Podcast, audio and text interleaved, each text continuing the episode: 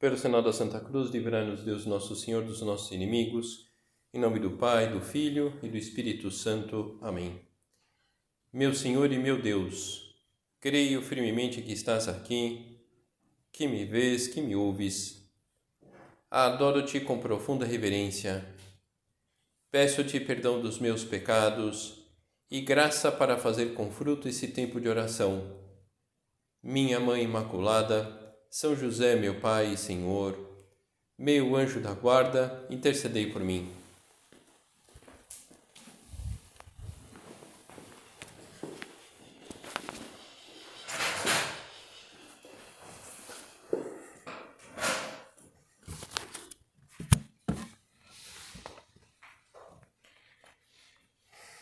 Depois de ressuscitar na madrugada do primeiro dia, após o sábado, Jesus apareceu primeiro a Maria Madalena, da qual havia expulsado sete demônios. Ela foi anunciar isso aos seguidores de Jesus, que estavam de luto e chorando. Então, que conforto essa passagem! Jesus ele, ele não se encolhe diante dos pecados da Maria Madalena. Conforto, porque talvez algum de nós se veja um pouco assim tomado, tomada por alguns demônios que estão difíceis de afastá-los. Não, não digo que estejamos endemoniados, endemoniadas, não é isso, né? No sentido de é, perceber essa, essa, digamos assim, excessiva presença das más tendências em nós. Se trata um pouco de, de pensarmos um pouco sobre isso na, nessa meditação, não tanto nos pecados, mas essa é uma tendência que todos nós percebemos com mais ou menos intensidade e que a gente não gostaria, porque nos complica bastante a vida, complica bastante o nosso relacionamento com Deus. E, e essa passagem serve de conforto por saber que Deus não, nunca vai desistir de nós, mesmo que nós insistamos, digamos assim, nessa é, acabar caindo nessas más tendências que nós percebemos. Deus não desistiu de nós, nós mesmos não podemos desistir de apostar na nossa melhora pessoal. Já que agora acabamos aí de acompanhar as Olimpíadas, o Barão de Coubertin, que foi o idealizador das Olimpíadas dos tempos modernos, é dele essa, essa frase: o importante é competir. É importante, não há dúvida, mas não há dúvida também que, respeitadas as regras, além de competir, é importante vencer. Sobretudo quando se trata não de um jogo, mas da vida. Deus coloca-nos no mundo, nos destina a vitória, a felicidade sermos pessoas lá, realizadas na vida e os meios, os meios que nós temos para isso, talvez o, o contraste possa ajudar-nos a refletir sobre isso. E vamos olhar as derrotas, mais concretamente, eh, duas derrotas e não duas vitórias é, que estão na Bíblia, uma no Antigo Testamento e outra no Novo Testamento. Então, mas na verdade, do que derrotas, vamos analisar dois projetos frustrados. O primeiro é a Torre de Babel, está lá no Gênesis. Naquela época, toda a terra tinha um só, uma só língua e um só idioma. E os homens daquele momento concebem um plano audacioso audacioso, edifiquemos para nós uma cidade e uma torre cujo cume toque o céu. Então, aqueles homens que, que decidem alcançar o céu. Que presunção, uma torre que tocasse o céu. E o preço dessa atitude presunçosa nós pagamos até hoje, o castigo da confusão das línguas. Por isso se chamou o seu nome Babel, porquanto ali confundiu o Senhor a linguagem de toda a terra e dali o Senhor os espalhou sobre a face de toda a terra. E o segundo projeto fracassado também é uma torre. Agora, uma parábola contada por Jesus. Pois qual de vós, querendo edificar uma torre, não se senta primeiro a calcular as despesas, para ver se tem com que acabar? Para não acontecer que, depois de haver posto os alicerces e não a podendo acabar, todos os que a virem comecem a zombar dele, dizendo: Este homem começou a edificar e não pôde terminar.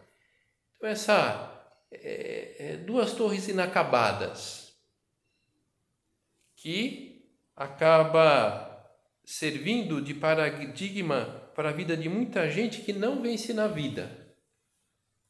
Projetos que não decolam, frustrações que se acumulam. A vida de muita gente parece a área de trabalho de alguns computadores. Inúmeras lá janelas abertas e nenhuma, é, nenhuma coisa terminada. Né? E, e, o problema é esse acúmulo de, de derrotas, de frustrações. Qual, então vamos pensar qual é a experiência da nossa última derrota marcante perda de um emprego tão sonhado, a, desilusão no campo afetivo, a frustração com a tela do celular quebrada na primeira semana de uso, né? o desapontamento pelo amigo, pela amiga ter nos deixado na mão. Por quê? Há um índice relativamente grande de pessoas que não podem ser chamadas de vencedoras porque se deixam levar por suas más inclinações, porque se deixam levar por esses golpes da vida e fracassam. Simplesmente isso acontece porque não contam com Deus. Para vencer, a receita de ouro é aquela que recomenda fazer tudo como se só contássemos com as nossas forças, lembrando ao mesmo tempo que dependemos totalmente de Deus. Então, de, diante dessas más tendências sobretudo quando nós assim sentimos essas más tendências com força. Quando digo más tendências, maus desejos, maus pensamentos, más ações nos vários âmbitos da vida, quando a gente percebe isso, então vamos nos contar mais com a ajuda de Deus, não vamos ficar só com essa limitação que nos causam as más tendências. Há um milagre feito por Jesus que mostra exatamente esse, esse equilíbrio. Faz tudo como se só contasse com as próprias forças, lembrando ao mesmo tempo que dependemos totalmente de Deus. Então, o milagre, o cenário é o Mar da Galileia, também chamado Tiberíades. Junto de Cristo há uma grande multidão, porque via os sinais que operava sobre os enfermos. Então Jesus, levantando os olhos e vendo que uma grande multidão vinha ter com ele, disse a Felipe: Onde compraremos pão para esses comerem? Mas dizia isto para o experimentar, pois ele bem sabia o que ia fazer. Respondeu-lhe Felipe: Duzentos denários de pão não lhe bastam para que cada um receba um pouco. Então é um cenário já conhecido onde a dificuldade era grande. Há momentos na vida em que nos encontramos com dificuldades maiores do que as nossas forças, pelo menos as forças que nós sentimos naquele momento. As nossas más inclinações ou as más inclinações dos outros se manifestam com toda a sua virulência. Uma situação na família que nós não podemos mudar, a frieza dos pais, a falta de bom relacionamento entre os irmãos, indiferença lá dos tios abastados com a situação econômica de outro parente, o vício de alguma pessoa muito próxima de nós, porque consome álcool, porque consome drogas, mas inclinações que dos outros que se manifestam com a, a sua força, um defeito nosso, não propriamente dos outros, eu já tentei tantas vezes mudar e, e não consigo. Um amigo, uma amiga que tentamos ajudar e só se complica, parece que só anda para trás. Impossível ver uma luz no final do túnel. E, e é quando a, a nuvem da tentação baixa com extrema densidade na forma de desânimo. um desânimo paralisador em alguns momentos, porque nos vemos com aquelas más tendências, com aquelas más tendências que de alguma forma parece que se agigantam e nos vemos sozinhos, sozinhas diante daquelas más tendências. É um dever que consideres os teus meios terrenos, dois mais dois igual a quatro, mas não esqueças nunca que tens de contar felizmente com outra parcela, Deus mais dois mais dois, comenta São José Maria. E, e meio no dia a dia a gente perde o, a visão sobrenatural, essa, esse enfoque é, de Deus na nossa vida, e a gente fica com dois mais dois. E o dois mais dois, é, em geral, é, fecha e sempre vai fechar quatro. Né? Não vai dar mais, digamos assim. Mas há momentos onde nós precisamos de mais. E eu só vejo 2 mais 2. E, e, às vezes a nossa conta do 2 mais 2 dá 3. Então, como, como manter a, a força, o otimismo nessas, nesses momentos? Os apóstolos passam por algo semelhante quando Jesus os encarrega de dar de comer a tantas pessoas nesse trecho da multiplicação dos peixes e dos peixes. E o que eles fazem? Não ficam ansiosos. Ao que lhe disse um dos seus discípulos, André, irmão de Simão Pedro, está aqui um rapaz que tem cinco pães de cevada e dois peixinhos. Mas que é isto para tantos? André, ele estava ciente de que com as suas forças, com o que tinha conseguido, não poderia saciar nenhuma pequena família, quanto mais uma multidão de pessoas. O André, nesse caso, estava percebendo nitidamente que dois mais dois não, não fecha centenas de pessoas. Mas era, era isso o que Jesus estava esperando. Essa consciência de não poder, essa consciência que a sua conta fechava dois e dois, quatro então, ok, você está convencido que você, que a gente só pode quatro? Tô. Vamos, vamos dar de comer para toda essa multidão. Aí Deus mais dois mais dois. Disse Jesus, disse Jesus fazer reclinar-se o povo. Reclinaram-se aí, pois, os homens em número de quase cinco mil. Jesus então tomou os pães e, havendo dado graças, repartiu-os pelos que estavam reclinados e de igual modo os peixes, quanto eles queriam.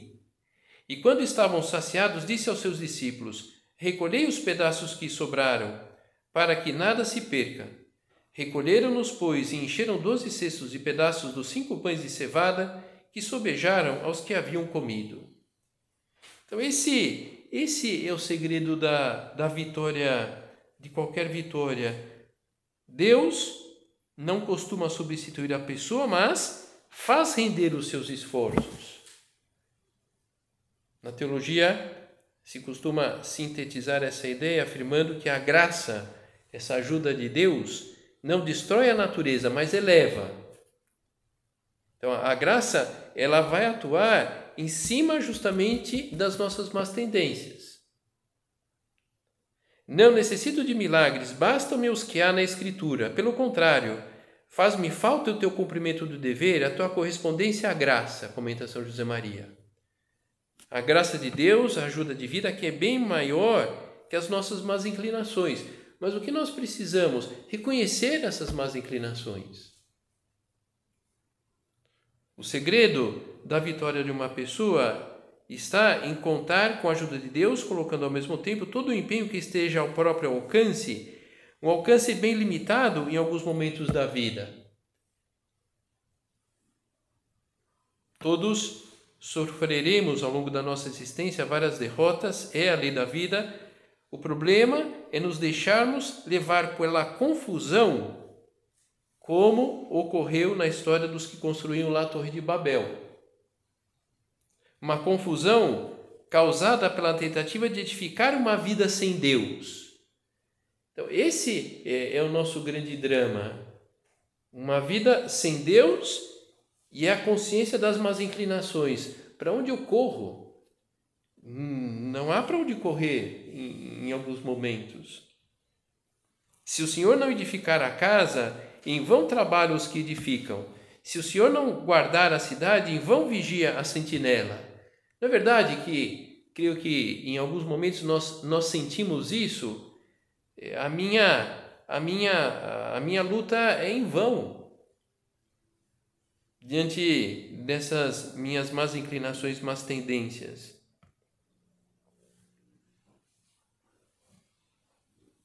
Então, o que nós precisamos é, fazer é apoiar-nos em Deus, ao enxergar, porque se nós vamos sozinhos, começamos a enxergar o fanatismo em algo que na verdade é uma orientação de Deus. E vamos permitindo que o egoísmo impere nas nossas decisões e vamos deixando entrar o motor do prazer, do gosto, da satisfação pessoal nas escolhas da vida. E o que nós é, vemos na pregação de Jesus, que ele resiste aos soberbos, dá, porém, a graça aos humildes. Então, o que é essa resistência aos soberbos? Não é que o soberbo, a pessoa soberba, tem mais poder que o próprio Deus é que simplesmente com a nossa soberba a gente fala: não, Deus, você não, só eu. Você não aqui, é, sou eu.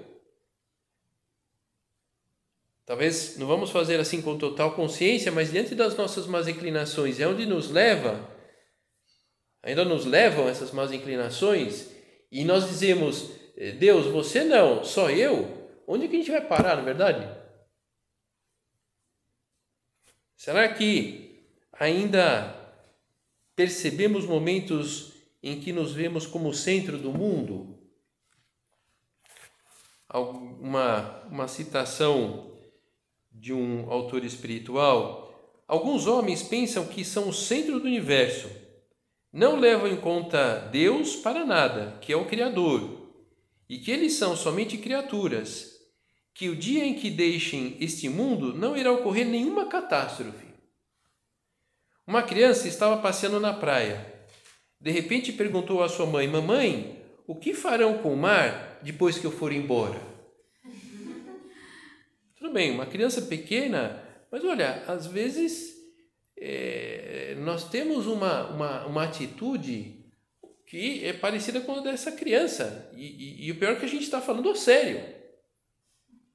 O que será de mundo sem depois de mim? ok?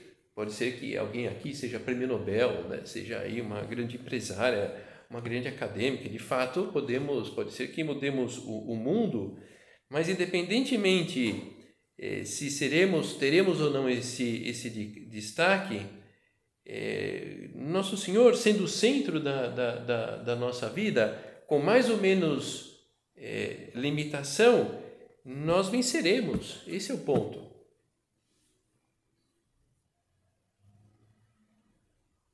o Titanic, aquele lema do Titanic, nem Deus afunda. Era né, impossível de naufragar. E lá, né, no momento do impacto com o iceberg, não, não teve tumulto. Demorou um tempinho lá para que as pessoas percebessem a, a, a gravidade do acontecimento. 1.500 pessoas mortas.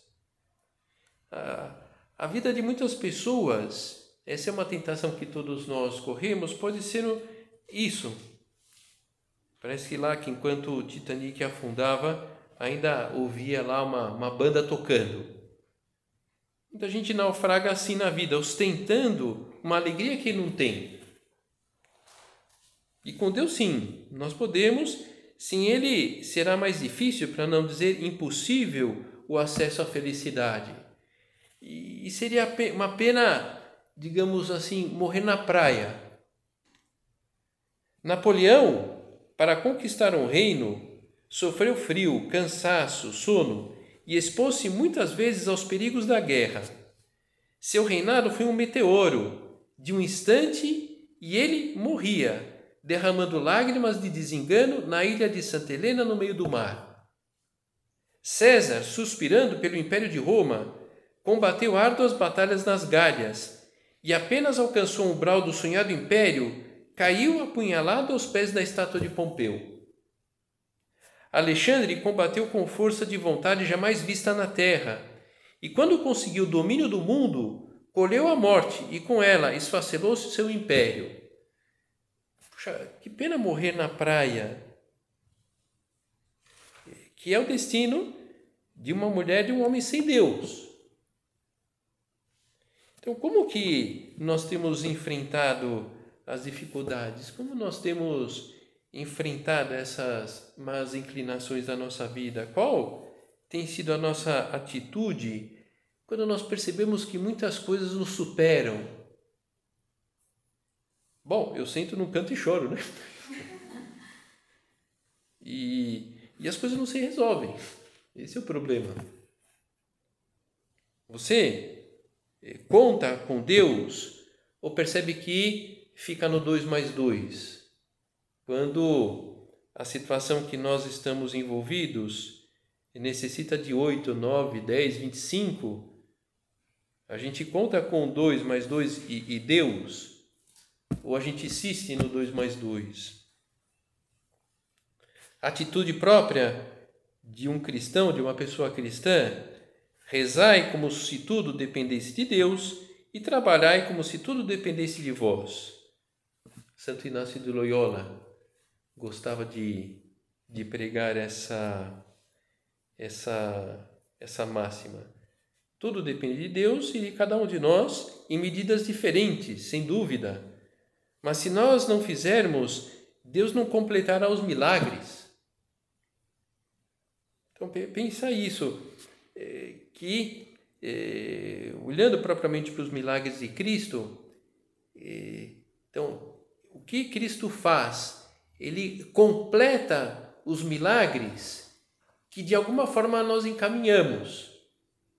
Presta atenção no, no, no, no Evangelho, vários dos milagres de cura, Jesus exige alguma coisa da outra parte. E Jesus faz o resto. Que Jesus não tenha que dizer por tua causa aquilo que contam ter dito por causa de outros. A Madre Teresa. Teresa, eu quis, mas os homens não quiseram. E você tem aquele, aquela dificuldade no trabalho, mas, puxa vida, Nosso Senhor, Ele quer te ajudar, mas você eu, nós não fazemos aquilo que está ao nosso alcance. Seria uma pena termos que ouvir isso. É, eu quis, mas você não quis, né? Como não? Bom, você não colocou a tua parte. Precisamos esforçar-nos, precisamos lutar, encarar uma luta ascética consistente. É isso que nos oferecem os meios de formação na igreja, concretamente na obra. Pontos de complicação? Não, possibilidades de luta. Para isso, é importante que encaremos as batalhas da nossa vida a quatro mãos, as nossas e as de Deus. Então a ideia dessa meditação é é, é, algumas ideias para ajudar-nos a, a fazermos um pouco de exame, como temos encarado essas más inclinações na nossa vida e, e recuperar ou, ou reavivar esse otimismo que a luta com Deus oferece para nós. Por isso, encarar as batalhas da nossa vida a quatro mãos, as nossas e as de Deus. Deus poderia fazer tudo sozinho, sem a nossa participação, mas quer contar conosco. Essa história que talvez algumas conheçam de os filhos de um agricultor que eram muito os filhos eram muito preguiçosos. Isso era para aquele agricultor uma fonte de preocupação, porque sabia que ele não duraria muito mais e morreria e ficariam lá os filhos preguiçosos. Quando aquele homem ele estava quase morrendo, ele chamou os filhos e, e, e disse a eles: Na nossa terra há um tesouro escondido. Lógico, os filhos queriam saber onde estava o tesouro. Procurem que vocês encontrarão. E os filhos insistiram e o pai faleceu sem dizer lá onde estava o tesouro. Então eles começaram a cavar. Começaram a cavar e não encontravam o tesouro sempre pensavam em desistir e lembravam do tesouro que estava escondido naquele terreno. E é verdade que enquanto cavavam, eles iam revolvendo a terra.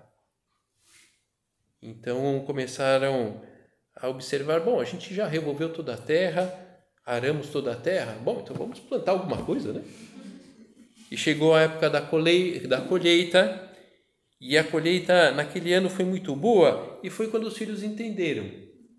O tesouro escondido era a fecundidade da terra. Trabalharam e venceram. Então, Deus, Ele faz algo semelhante com as pessoas, comigo, com você. Dá-nos a possibilidade de vencer e não a vitória de mão beijada. Da nossa parte, não podemos ser presunçosos, presunçosas como lá os, os construtores da Torre de Babel, como os donos do Titanic. Não vamos olhar somente para, para as nossas próprias forças. Somente com elas, sem Deus, temos ao nosso alcance fazer muito pouco. Temos dois, mais dois. Mas também não, não, não, se pode esperar que as coisas caiam do céu. Deus conta com a, a, a nossa luta. Li certa vez um provérbio muito popular em alguns países: O mundo é de Deus, mas Deus o aluga aos valentes. E fez-me refletir, fez refletir: que estás esperando? Comenta São José Maria. Então, o que nós precisamos? Essa valentia para enfrentar os focos das nossas más inclinações. Relacionadas, essas más inclinações relacionadas com a preguiça. Então eu vou lá estabelecer uns horários, eu vou colocar uma, uma duração para as tarefas que eu tenho para fazer, eu vou colocar uma prioridade entre as tarefas, de tal modo que eu saiba e, e, e procure a, aquilo que é mais necessário em cada momento. Em valentia para enfrentar esses focos de más tendências que carregamos no nosso interior, essas más tendências relacionadas com o nosso egoísmo. Então, esse, esse empenho para conjugar mais vezes os verbos na primeira pessoa do plural, o nosso bem, não o meu bem então, olhar mais para os outros, não só para nós mesmos. Valentia para enfrentar os focos das más tendências relacionadas com a nossa sensualidade, fugir mesmo do que aguça os nossos sentidos, os impulsos nesse campo. Valentia para enfrentar os focos de soberba, ter muito clara a verdade da nossa vida, a verdade sobre as nossas qualidades e defeitos não só as qualidades, não só os defeitos, essas luzes e sombras que compõem a vida de qualquer pessoa. Pode parecer que tudo isso, esse esforço é, para pensar, para identificar, para refletir, é preciso, é um ponto de complicação. Na verdade, não, justamente o contrário. Pela união com Deus, por essa união com Deus muito prática, porque eu vou colocar em prática algo para melhorar, porque eu quero agradá-lo, nós seremos pessoas simples, descomplicadas, apesar das más inclinações que sentimos no nosso interior. É uma das finalidades dos meios de formação do Opus Dei, é descomplicar as pessoas, simplificar as pessoas, é justamente diante dessas más tendências que todos nós carregamos no, no nosso interior. Qual é outra opção de vida? Virarmos escravos das nossas inclinações desordenadas. Também creio que é, a maior parte de nós, infelizmente, tem alguma experiência nesse sentido. E é muito desagradável a, a escravidão é, diante de alguma das nossas más tendências. Ninguém cooperou tanto como Nossa Senhora com os planos de Deus e, por isso, o poderoso Deus pôde fazer grandes coisas com ela. Ela mesmo, ela mesma, dentro da sua humildade, reconhecia isso, porque realizou em mim maravilhas aquele que é poderoso e cujo nome é santo.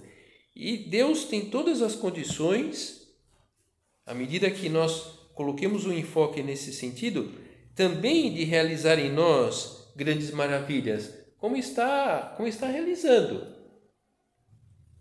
Essa consciência que você e eu temos da realidade de Deus e justamente por isso estamos investindo na nossa formação cristã é de alguma forma uma, um brilho dessa maravilha de Deus em, em nós.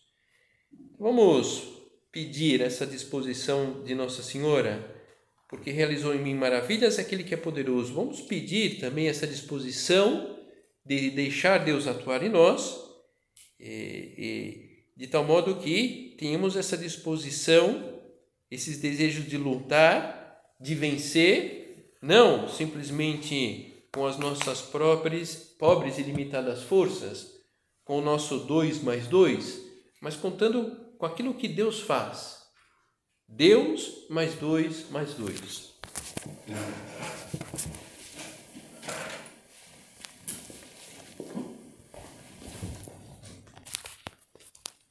Dou-te graças, meu Deus, pelos bons propósitos, afetos e inspirações que me comunicaste nesta meditação. Peço-te ajuda para os pôr em prática.